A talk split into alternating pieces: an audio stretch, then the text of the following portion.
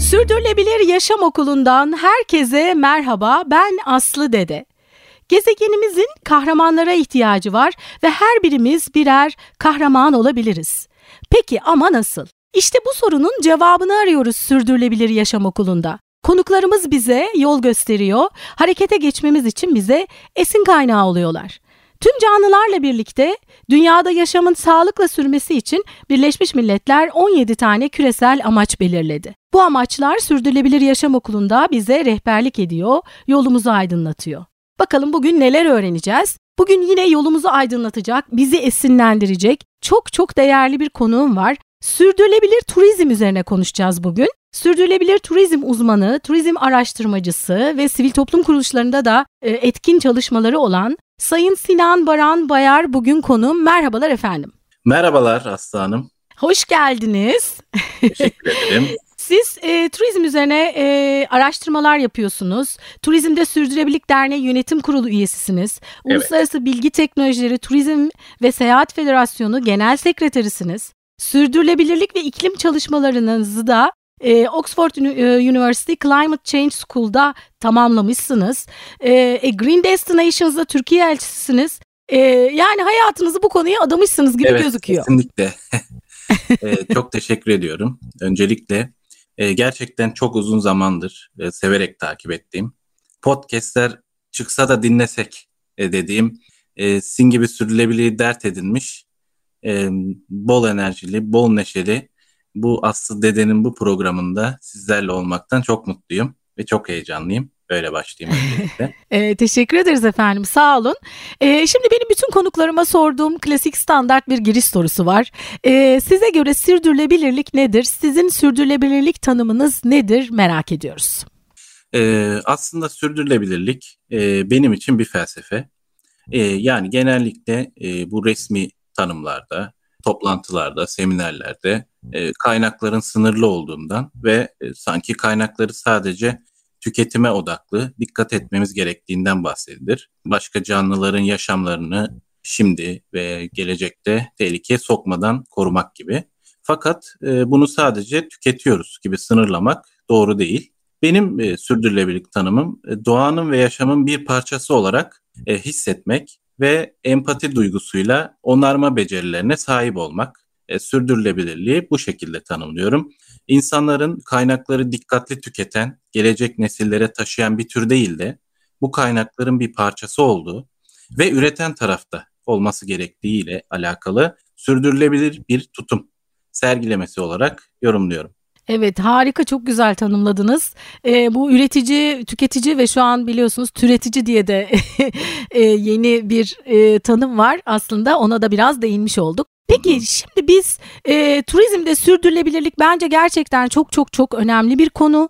Çünkü hepimiz yazın kışın tatile çıkıyoruz, yer değiştiriyoruz, bir yerlere gidiyoruz, ülke değiştiriyoruz, şehir değiştiriyoruz. Ve dünyaya gezegene zarar vermeden e, bunu nasıl yapabiliriz? Hem biz e, turistler, geziciler olarak hem de bu konuda bize hizmet sunan işletmeler olarak e, sürdürülebilir turizm nasıl olur? E, bu konu gerçekten çok önemli. E, turizmde sürdürülebilirlik nedir? Sosyal, ekonomik ve ekolojik boyutlarıyla sürdürülebilirlik deyince turizmde ne anlamalıyız? Evet, e, çok güzel, e, çok doğru e, tanımlar yaptınız. Turizm endüstrisi dediğimiz zaman aslında birçok sektörün kesişim noktası. Yani bu sektörün içinde e, gastronomi var, dediğiniz gibi yer değiştirme, ulaşım imkanları var. E, sağlık turizmi dediğimiz bir çeşit var. İnşaat sektörü var, destinasyon yönetimi var. Ayrıca bunun dışında atık yönetimi gibi, toprak yönetimi gibi konular da var. Yani turizm inanılmaz bir e, aslında tüketim sektörü ve yerinde bunu gerçekleştiriyoruz genellikle. Bu yüzden e, sürdürülebilir turizm kavramı bizim için çok önemli. E, biz bu tanımlamayı yaparken aslında e, hem turistlerin hem de ev sahipliği yapan bölgelerin yani destinasyonların ihtiyaçlarını karşılama ilkesini benimsiyoruz. Yani bu şekilde kaynakların yönetimi dışında kültürel bütünlüğün, ekolojik süreçlerin, biyolojik süreçlerin ve biyolojik çeşitliliğin aynı zamanda e, ekonomik sosyal anlamda da gelişmesini önemsiyoruz. Çünkü e, bir turistik kalkınma dediğimiz zaman o destinasyon aşırı derecede zarar görüyor. Fakat genelde sürdürülebilir turizmde e, ekoloji çevre tarafına odaklanma var. Fakat bunun e, bir sosyal ve ekonomik boyutu da var. Çünkü oradaki bölgede bir sosyal olarak yıpranma yaşanabilir. Bu kültürel miras öğeleri de olabilir. Somut ve somut olmayan öğeler de olabilir. Ya da ekonomik anlamda turizmin sunduğu istihdamdan dolayı belirli gelir adaletsizlikleri olabilir. Ya da aynı şekilde yani sürdürülebilir turizm dediğimizde ilk aklımıza çevre geliyor ama e, burada cinsiyet eşitsizliği gibi bir kavram da var. Bu aynı zamanda sosyal e, sürdürülebilir turizm öğelerinden biridir. Genelde turizm işletmelerinde bunu konaklama işletmeleri, yiyecek içecek işletmeleri, e, tur operatörleri gibi sınıflandırabiliriz. Burada çalışan e, kişilerin genellikle e, erkek bireylerden oluşması gibi konular da e, sürdürülebilirliğin kapsamına girer. Aynı zamanda da ekonomik olarak belirli kesimlerin çok yüksek gelir düzeyine sahip olması, geri kalan yerel halkın da gelir düzeyinin düşmesi, arada e, farklar olması gibi konular da sürdürülebilir turizme giriyor. E, bu konuda da e, çeşitli kurumların birlikte çalışması gerektiğini genellikle öneriyoruz. Aynı zamanda ekolojik boyutun sosyal ve ekonomik boyutları doğrudan etkilediğini e, söylemekteyiz, önermekteyiz bu şekilde. Evet e, bir e, bölgenin turizm açısından aslında gelişmesi demek o bölgenin sosyoekonomik yapısına da etkisi var. Tabii belki biraz göz ardı edilen bir konu. E, hem ekolojik hem de sosyoekonomik, sosyal ve ekonomik dokusuna, yapısına da zarar vermeden e, o bölgede turizm nasıl gelişir? Bu da oldukça değerli. Peki dünyada sürdürülebilirlik için kriterler e, nasıl belirleniyor? Küresel Sürdürülebilir Turizm Konseyi var bildiğim kadarıyla. Global Sustainable Tourism e, Council diye e, uluslararası ismi sanırım. Neler yapıyor? Sonra bunu Türkiye ile de bağlantılayalım. Önce dünyada neler yapılıyor bir görelim. Aslında bahsettiğiniz e, GSTC dediğimiz e, Küresel Sürdürülebilir Turizm Konseyi e, bu konuda en üst belirleyici faktörlerden birisi. Fakat e, bu sürdürülebilir kriterler nasıl belirleniyor? Öncelikle e, her destinasyonun kendine özgü öğeleri vardır. Bir turist taşıma kapasitesi vardır. Kendine ait kültürel öğeler barındırır. Bunların belirlenmesi ve daha sürdürülebilir olabilmesi için korunması belirli süreçlerden geçiyor ve bu süreçlerle akademisyenlerin, sektörde e, kanun belirleyicilerinin sektör temsilcilerinin katılımlarıyla çeşitli ölçütlerle, metriklerle, sertifika yöntemleriyle belirli kriter dizileri sağlanıyor. Bu konuda da turizm sektöründe özellikle seyahat ve turizm alanında küresel standartlar oluşturan ve bunları çeşitli bölümlendirmelere ayıran e, global bir konsey. Bu konsey özellikle e, oteller ve konaklama işletmeleri, tur operatörleri, destinasyon yönetim organizasyonları, turizm işletmeleri ve aynı zamanda turistler için çeşitli sertifika kriterleri oluşturuyor ve bunların denetlenmesini sağlıyor. Tabii ki bu kriterlerin boyutları var. Sosyoekonomik etkileri, kültürel etkileri ve çevresel etkileri var. Bunlar her turizm destinasyonunun kendi özelliklerine göre, gelenekleri ve kanunlarına göre yerel koşullara uyarlanarak belirli faaliyetler eşliğinde e, denetim ekiplerinde gelip e, denetleniyor ve daha yeşil, destinasyonları oluşturmak için e, sürekli belirli zamanlarda yani 6 ayda bir ya da bir senede bir e, denetlenerek bu kriterler e, uygulanılması sağlanıyor. E, aslında akreditasyon temelli bir kuruluş GSTC ve e, bunları belgelendirerek ve belirli zamanlarda denetleyerek e, destinasyonların sürdürülebilirliğine katkıda bulunuyor ve her ülke içinde belirli bir standart getiriyor ve bunu takip ediyor. Ya ülkelere göre farklı standartlar var öyle mi? Kesinlikle.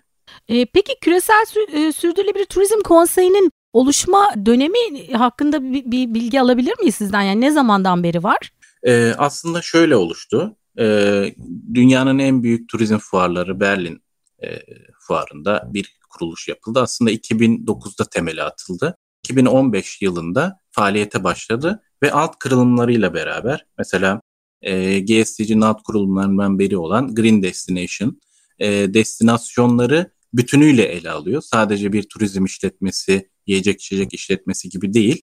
Belediyelerle birlikte ya da e, yerel yönetimlerle birlikte işbirliği yaparak e, destinasyonun tamamen kalkınmasını sağlıyor. Zaten o maddelerden de bahsetmek isterim aslında geniş kapsamlı olarak ileriki konuşmalarımızda. E, burada e, bu kurum aslında sadece çevre yönünden değil, ilk konuşmada bahsettiğimiz sosyoekonomik ve kültürel etkilere daha çok önem gösteriyor. Çünkü e, çevresel etkileri gözle görülebilir ya da ölçülebilir olarak yerinde belirleyebiliriz. Yani bir e, yeşil alan kaybı, atık yönetimi, e, kirletme, koruma alanı sağlama, sit alanı sağlama gibi konuları yapabiliriz ama e, bu konuda sosyoekonomik ve kültürel etkileri denetlemek daha zor oluyor. Sertifika boyutunda özellikle. Çünkü bunlar bir süreç ve toplumsal değerleri var her destinasyonun. Bunları sağlayabilmek için kesinlikle yerel yönetimlerle, STK'larla işbirliği gerekiyor. Bu ihtiyaç doğduğu sürece GSTC e, bunu fark edip son 10 yılda e, etkin bir şekilde e, bütün dünyadaki turizm boardlarını ve STK'ları içine alan bir inisiyatif başlattı. Türkiye'de buna ciddi şekilde dahil olup yeni bir süreç başlattı geçen sene. Evet şimdi oraya da gelelim aslında istiyorum. Ama sanırım özellikle kitle turizminin son yıllarda böyle birdenbire yükselmesiyle birlikte de kirlenmenin ya da olumsuz etkilerin artmasının da herhalde e, artması da buna bir neden oldu değil mi böyle bir e, adım atılmasına? Kesinlikle. Pandemi döneminde aslında e, biz bu çevre iyi kirletme durumunu çok ciddi şekilde fark etmiş olduk. E, hatta bununla ilgili Türkiye içinde e, işte hava kirliliğinin bir anda değişmesi, sokağa çıkma yasaklarının uzun süreli olması nedeniyle denizdeki temizliğin ortaya çıkması e, gibi öğeler aslında bizim ne kadar zarar verdiğimizin net bir kanıtıydı. Bu süreçte de GSTC gibi kurumların da farklı farklı ülkelerde ortaya çıktığını biliyoruz. Evet. Peki Türkiye'de de Türkiye Turizm Tanıtımı, Tanıtım ve Geliştirme Ajansı e, neler yapıyor? Biraz ondan söz edelim. Çünkü Küresel Sürdürülebilir Turizm Konseyi ile de bir işbirliği çalışması var. Önce Türkiye'de neler yapılıyor bir onu sizden dinleyelim. Ardından da bu işbirliği ne gibi faydalar sağlayacak onu merak ediyoruz. Tabii ki. Aslında TG yani Türkiye Turizm Tanıtım ve Geliştirme Ajansı 2019 yılında kuruldu. E, ve bak Turizm ve Kültür Bakanlığı'na e, bağlı olarak çalışıyor. E, çok da güzel işler yapıyor. Türkiye'nin böyle bir şeye çok ihtiyacı vardı böyle bir kuruma. Burada e, Türkiye'nin özellikle iç ve dış turizm pazarında marka ve cazibe merkezi haline getirebilmek. Aynı zamanda bizim e, kültürel, biyolojik ve somut olmayan doğal e, mirasları korumak adına, bunların yurt dışında tanıtılması adına çeşitli pazarlama stratejileri geliştiriyor ve ülke ekonomisinin kalkındırmak adına tüm sektör temsilcilerini bir arada tutan bir kurum oluşturuldu.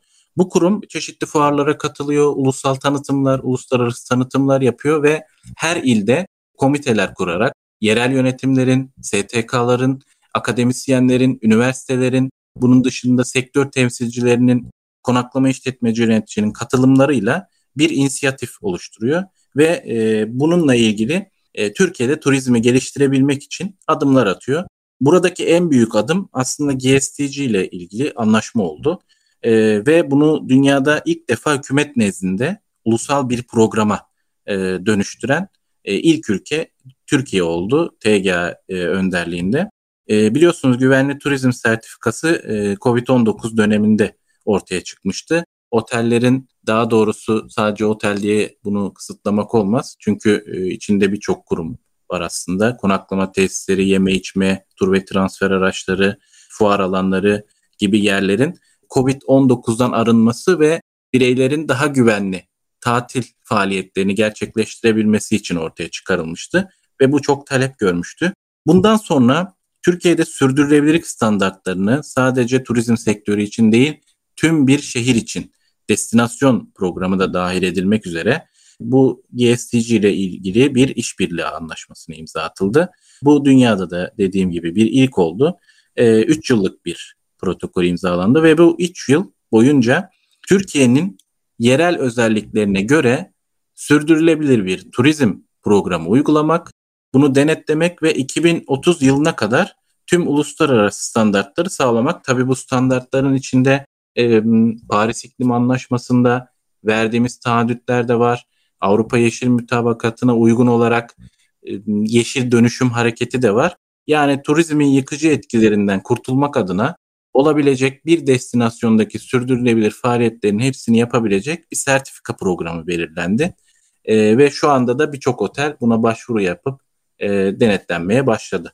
Aslında çok çok uzun bir konu. Soracak birçok şey var. E, sürdürülebilir turizm programı için belki kapsamlı ayrıca konuşabiliriz. E, şimdi tabii ki e, o bölgenin sosyoekonomik e, yapısına zarar vermemek, ekolojik yapısına zarar vermemek tabii ki çok çok öncelik. Ama sonuçta ekonominin dönebilmesi için de aslında e, bu sertifikasyon sisteminin önemli bir etkisi var. Çünkü Türkiye'nin Paris İklim Anlaşması e, ve e, Avrupa Yeşil Mutabakatı ile bağlantılı attığı adımlardan dolayı da aslında bu sertifikalar belki de bir gereklilik olacak değil mi? Kesinlikle. Çok doğru söylediniz. Yani bu sertifikalar belli bir standart oluşturduğu için yani hep şöyle düşünüyoruz biz e, turizm araştırmacıları. E, biz ne kadar doğaya ya da bir şehre, bir destinasyona etki bıraktığımızı ölçemeden bilemeyiz. Öncelikle bu durumu ölçerek ne yaptığımızı bilmemiz gerekiyor. Buna göre sürdürülebilir çözümler üretebiliriz. E, o yüzden bu sürdürülebilirlik kriterleriyle ilgili e, isterseniz birkaç başlıktan bahsedebilirim. Evet şimdi tam zamanı aslında ben biraz böyle e, şeyden de bahsedelim istiyorum. Yani güvenli turizm e, ile sürdürülebilir turizm programı arasında bir kesişen yerler var mı? Ne gibi farklılıklar var? Hani oradan bir geçiş yaparak bir anlayalım istiyorum. Tabii ki.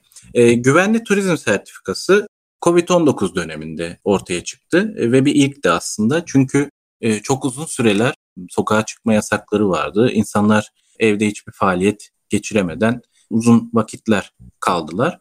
Fakat turizmin aslında orada her zaman bir tatil ihtiyacı lüks gibi görünse de aslında temel bir ihtiyaç. Yabancı kültürlerin görülmesi, yerel halkla etkileşim, vücutsal olarak dinlenme ve arınma ihtiyacı aslında bir lüks değildir. Bu konuda e, turizm faaliyeti ihtiyacının tekrar yapılabilmesi için TGA ve bakanlık e, burada yine bir inisiyatif aldı ve bu programı oluşturdu.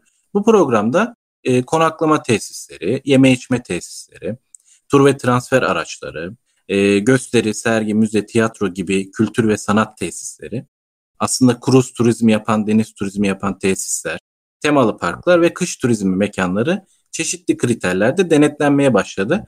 Bunlar aslında şöyle diyebiliriz, orada çok doğru bir yorum yaptınız. Sürdürülebilirliğin aslında temeli atılmış oldu. Çünkü bu program sayesinde sürdürülebilir turizm sertifikasına geçiş de çok kolaylaştı aslında. Benzer yanlar var tabii ki. Çevre alanında çok var. Çünkü özellikle güvenli turizm sertifikasını alan işletmeler sürdürülebilir turizm sertifikasında çok rahat ettiler. Mesela bunlardan bazıları özellikle misafirlerin otele girişiyle başlayan ortak kullanım alanlarında koruma, e, buraların denetlenmesi, koruyucu ekipmanların sağlanması, üst düzey temizlik e, ve bakım öğelerinin sağlanması, özellikle otel odalarında, mutfakta, e, yiyecek içecek hizmetlerinde, yeme içme ünitelerinde, yüzme havuzlarında temizlik sağlaması ve düzenli denetlenmesi, e, ortak kullanım alanlarının denetlenmesi gibi konular e, ikisi arasında benzerliklerden söz edilebilir. Fakat sürdürülebilir turizm programında buna ek olarak sosyal ve kültürel başlıklar da eklendi. E, bunlara çok önem veriyorum açıkçası çünkü Burada birinci aşama, ikinci aşama ve üçüncü aşama diye ayrılan kısımlar var e, Yeşil Turizm Sertifikası'nda. E, buradaki ilk kısımda bir sürdürülebilir yönetim gösterebilmek önemliydi. Bunların içinde yasal uyum sağlama, raporlama, tanıtımlar gibi kısımlar vardı. Fakat benim en çok dikkat ettiğim ve ülkemizde uygulanmasını istediğim bu sertifikada da bulunan kısımlar üç kısımdan oluşuyordu. İkinci ve üçüncü kısımlar sürdürülebilir turizm sertifikasının ikinci kısmında yerelin, bölgenin sosyal ve ekonomik faydalarının en üst düzeye çıkarılması ve olumsuz etkilerinin en aza indirmesiyle ilgili keskin denetlenebilir maddeler koyuldu. Bunlar özellikle bölge halkının desteklenmesi ve bölgesel istihdamdı. Yani e, çok kısa bir örnek vermek gerekirse bir otel işletmesinin kendisine en yakın hizmet sağlayan birimlerden destek alması. Örneğin siz yiyecek içecek sağlayabilecek her şeyi e, bir firmadan alıyorsunuz ama Antalya bölgesinde hizmet veriyorsunuz. Bunlar İzmir'den geliyor. Bu sertifika buna izin vermiyor. Diyor ki siz Antalya'dasınız. Bölgenizden bir firmayla anlaşın ve yiyecek içecek ihtiyacınızı buradan karşılayın. Böylece yerel ve bölgesel bir istihdam sağlanır. Aynı zamanda da çok uzaktan gelen bir hizmetin size verdiği çevresel hasar yani karbon ayak izi gibi, yakıt gibi atıkları önleyerek e, çevresel de koruma sağlar. Ve bunun dışında e, diğer maddede yani üçüncü bölümde e, istismar ve taciz, fırsat eşitliği, saygın çalışma, topluma hizmet, cinsiyet eşitsizliği karşısında e, dik duruş, yine kültürel mirasın korunması yani sit alanların korunması, işletmenin buna zarar vermemesi, e, atıklarını o bölgede bulundurmaması, e, kültür ve mirası sunması, arkeolojik eserleri koruması, verimli satın alma yapması, aynı zamanda enerji tasarrufu ve su tasarrufu gibi konulara dikkat etmesi, e, sera gazı emisyonlarıyla ilgili ölçüm yapması ve çevreye ne kadar zarar verdiğini belgelemesi, katı atık konusunda kompost bölümüne ilerlemesi ve bunu kolaylaştırması, aynı zamanda bulunduğu çevrenin biyoçeşitliliğine katkı sunması yani yaban hayatı etkileşimleriyle ilgili oradaki bölgeye en az zarar verebilmesi ve bulunan bölgedeki tüm türlerle alakalı bir işletmenin kendine saygı duyarak ve o bölgede bir parçası olarak davranmasını sağlayan maddeler de var bu sertifikada. E, bu yüzden sürdürülebilir turizm kriterlerini çok önemli görüyorum. Sinan Bey bu dedikleriniz bana şu anda rüya gibi geliyor. Evet. E, çünkü bu alanda 2006 yılından beri emek veriyorum. E, şimdi bunların böyle kriterler haline gelmiş olması rüyadaymış gibi dinledim sizi. Gerçekten bu kriterler çok çok değerli. Özellikle biz tüketici olarak e, yerelden yakınımızdan tercihler yapmamız tüketici olarak ne kadar önemliyse özellikle büyük işletmelerin daha da önemli.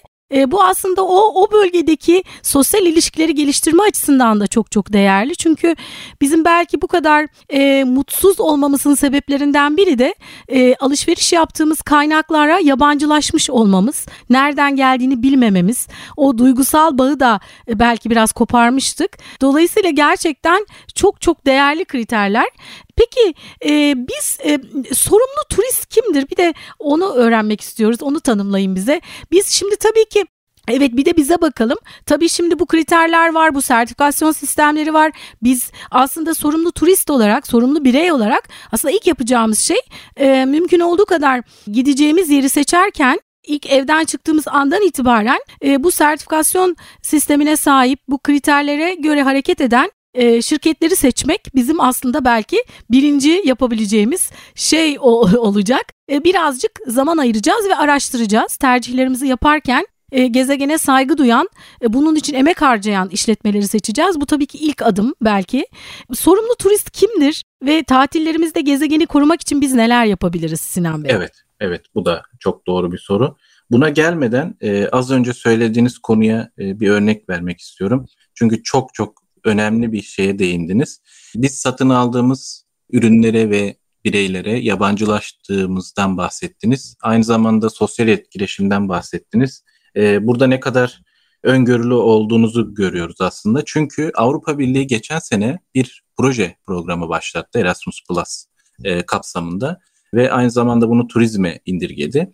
Turistlerin yerel halkta bir etkileşim kurmaması sonucunda destinasyon yabancılaşması ve turist yabancılaşması gibi bir kavram ortaya çıktığını ve bu kavramla ilgili hem STK'ların hem üniversitelerin çeşitli araştırma yapması için bir teşvik programı başlattı. O yüzden bu söylediğinizi not aldım. Çünkü ilk defa biriyle yani hem akademi dışı hem e, turizm dışında biriyle konuşurken ilk defa böyle bir yoruma denk geldim. Hatta kendi alanımızda bile denk gelmiyoruz. Çünkü yerel halka yabancılaşma, robotlaşma dediğimiz bu ne aldığımızı bilememe veya sosyal etkileşimden uzaklaşma konusu özellikle pandemiden sonra Avrupa Birliği'nin başlattığı bir proje konusu. Bunu da buraya not düşelim. ee, bu alanda bir şeyler yapalım o zaman. Evet Sinan kesinlikle.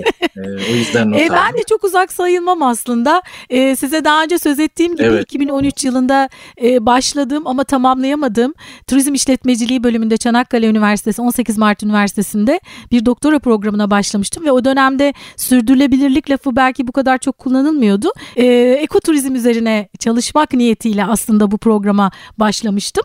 Ee, yarım kaldı ama o dönemde tabii pek çok okumam oldu. Girdiğim dersler oldu. Çok da yabancı sayılmam. Bir de uzun yıllardır bu konuyu farklı boyutlarıyla sürdürülebilirliği ya da ekolojiyi konuştuğum için de artık biraz böyle hissetmeye başladım bazı şeyleri. Peki e, biz sorumlu turistler kimler? Biz neler yapabiliriz Sinan Bey?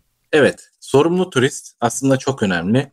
Çünkü biz e, şimdiye kadar hep bir destinasyondan bahsettik, işletmelerden bahsettik. Fakat e, bizim yani turizmin ana parçalarından biri olan turistin e, ne yaptığından henüz bahsetmedik. E, yerinde bir soru sorumlu turizm veya sorumlu turist anlayışı e, bizim yaşadığımız ya da ziyaret etmek istediğimiz destinasyonu daha iyi hale getirmeye çalışmak, ziyaret ettiğimiz destinasyona en az zarar vererek ayrılmak.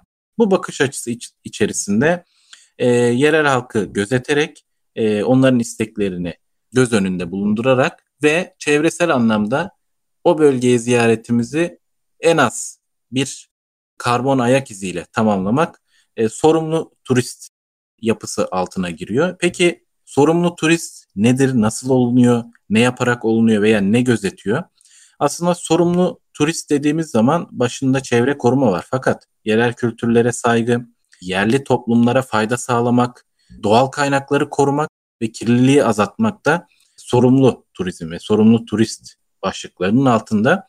Biz e, seyahate çıkmadan önce önce gidebileceğimiz ülke ve şehirleri inceleriz ve rotalar oluştururuz. Fakat burada bir sorumlu turist aslında oraya en az zarar vererek nasıl, hangi ulaşım aracıyla gideceğine bakar. Uçak mı? Ya da eğer zarar vererek de gidiyorsa bunu nasıl offsetleyeceğini, düşürebileceğini fark eder. Genelde sorumlu turistler uçak kullanmayı tercih etmez. Topluca, toplu taşıma ya da bir arkadaş grubuyla, aile grubuyla gitmeyi tercih eder. Gittiği bölgedeki kültürleri keşfeder. Yani bizim genellikle bir tatil dediğimizde 5 yıldızlı bir konaklama işletmesinde kalıp tatilimiz boyunca dışarıya çıkmadan vakit geçirip sonra da o destinasyonu terk etmek bir sorumlu turist anlayışı değildir.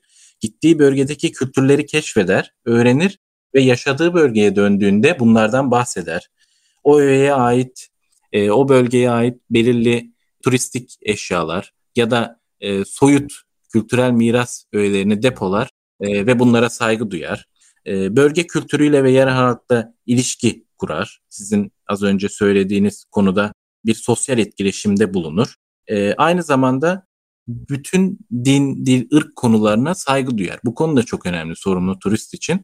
E, her inanışı, her ibadet merkezini, her özel mülkiyeti ve o destinasyona özgü doğayı ve çevreyi bir şekilde bir kutsal kabul eder ve bunlara saygı gösterir.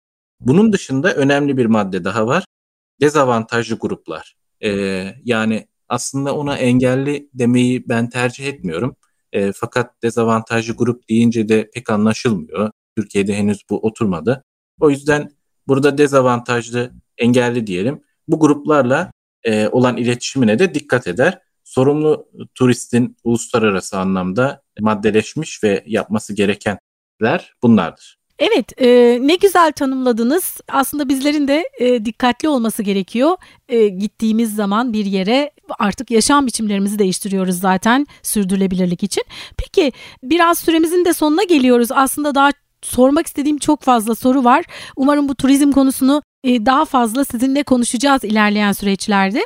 Aşırı turizm tehlikesi sürdürülebilirliği nasıl etkiler? Yani bir yerin mesela işte tabii ki e, turistik bir e, yer mümkün olduğu kadar çok turist çekmek istiyor. Ama oranın da belli bir kapasitesi var. E, bu denge nasıl sağlanacak? Evet, buradaki ikilem çok doğru. Aşırı turizm sürdürülebilirliğin aslında bir düşmanı. E, çünkü e, turizmin ana hedefi dediğiniz gibi turist çekmek ve o bölgede bir ekonomik kazanç sağlamaktır. Fakat bu durum gitgide turist popülasyonunun artmasıyla hem kaynakları tehdit ediyor yerel halkı tehdit ediyor ve bölgede bir over turizm dediğimiz aşırı turizm Türkçe'ye bu şekilde çevriliyor. E, bir aşırı turizm durumu oluşturuyor ve turist ağırlayan bölgelerde çeşitli sorunlara yol açıyor. Örneğin trafik sıkışıklığı, e, hayat pahalılığı, e, kalabalıktan ötürü oluşabilecek durumlar. Tabii ki over turizmi engellemenin yollarından biri e, mevsimsel olarak turizm faaliyetlerinin 12 aya yayılması.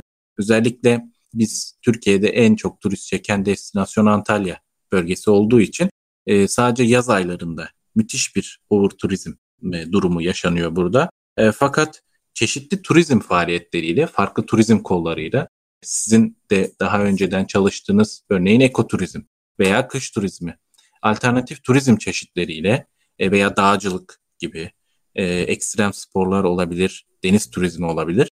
Bu tarz e, turizm çeşitleriyle yaz ayları dışında farklı dönemlerde turist çekerek aslında e, over turizm azaltılabilir.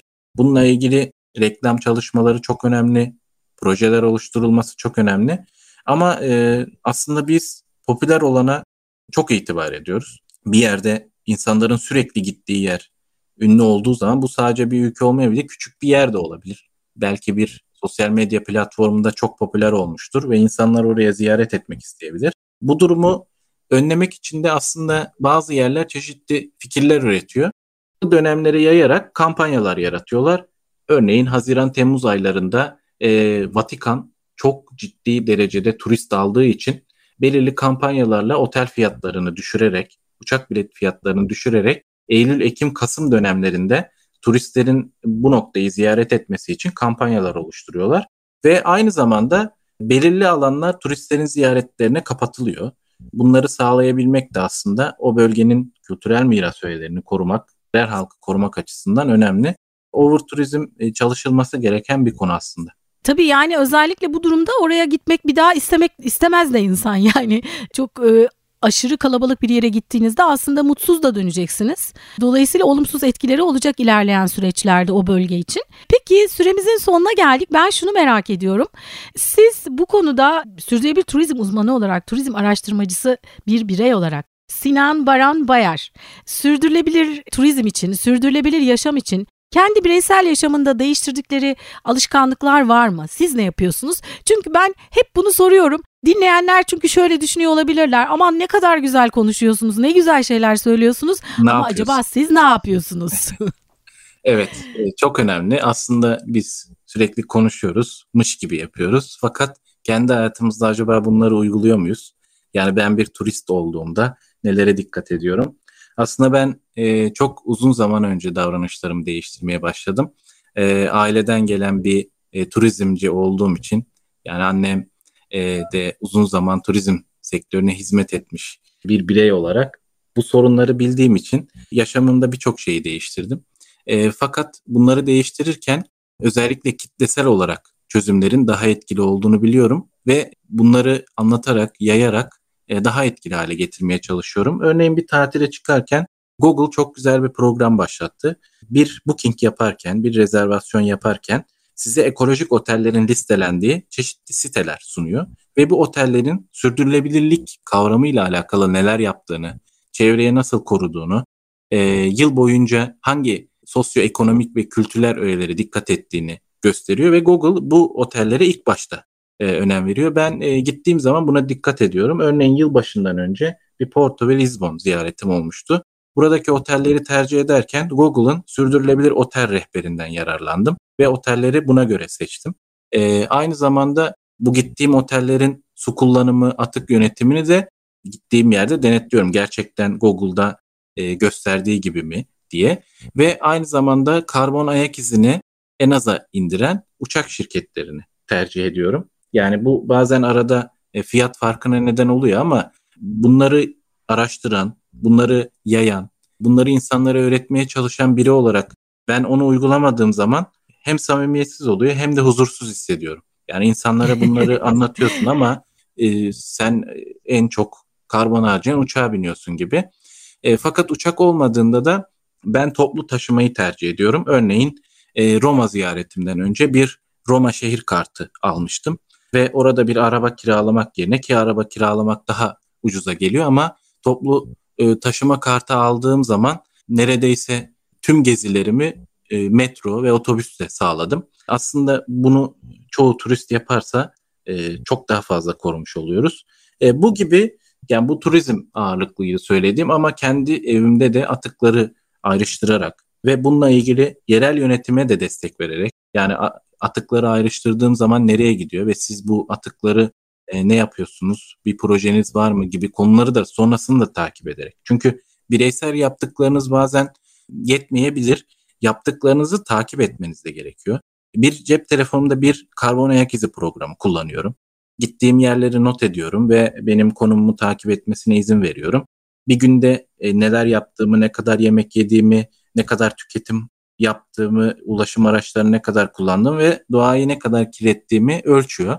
E, bu programı da insanların kullanmasını tavsiye ediyorum. Evet harika. E, aslında o e, şehrin kartını aldığımızda da araç kiralamayıp e, şehrin insanlarıyla birlikte şehri yaşamış da oluyoruz değil mi? E, o da güzel bir şey tabii Çok ki. Çok zevkli olmuş oluyor. evet çok çok teşekkür ediyoruz verdiğiniz değerli bilgiler için. Ee, bu konuyu ilerleyen zamanlarda tekrar tekrar e, gündeme getirmek istiyoruz. Şimdi bir tatil yaklaşıyor kış tatili sonra arkasından yaz tatili gelecek. Evet. Ama e, tabii ki böyle topluca tatile gidildiği belirli dönemler oluyor. Ama onun dışında aslında her an e, bir yerlere gidiyoruz zaten. E, dolayısıyla bu konuyu e, tekrar tekrar konuşmak çok isterim sizinle.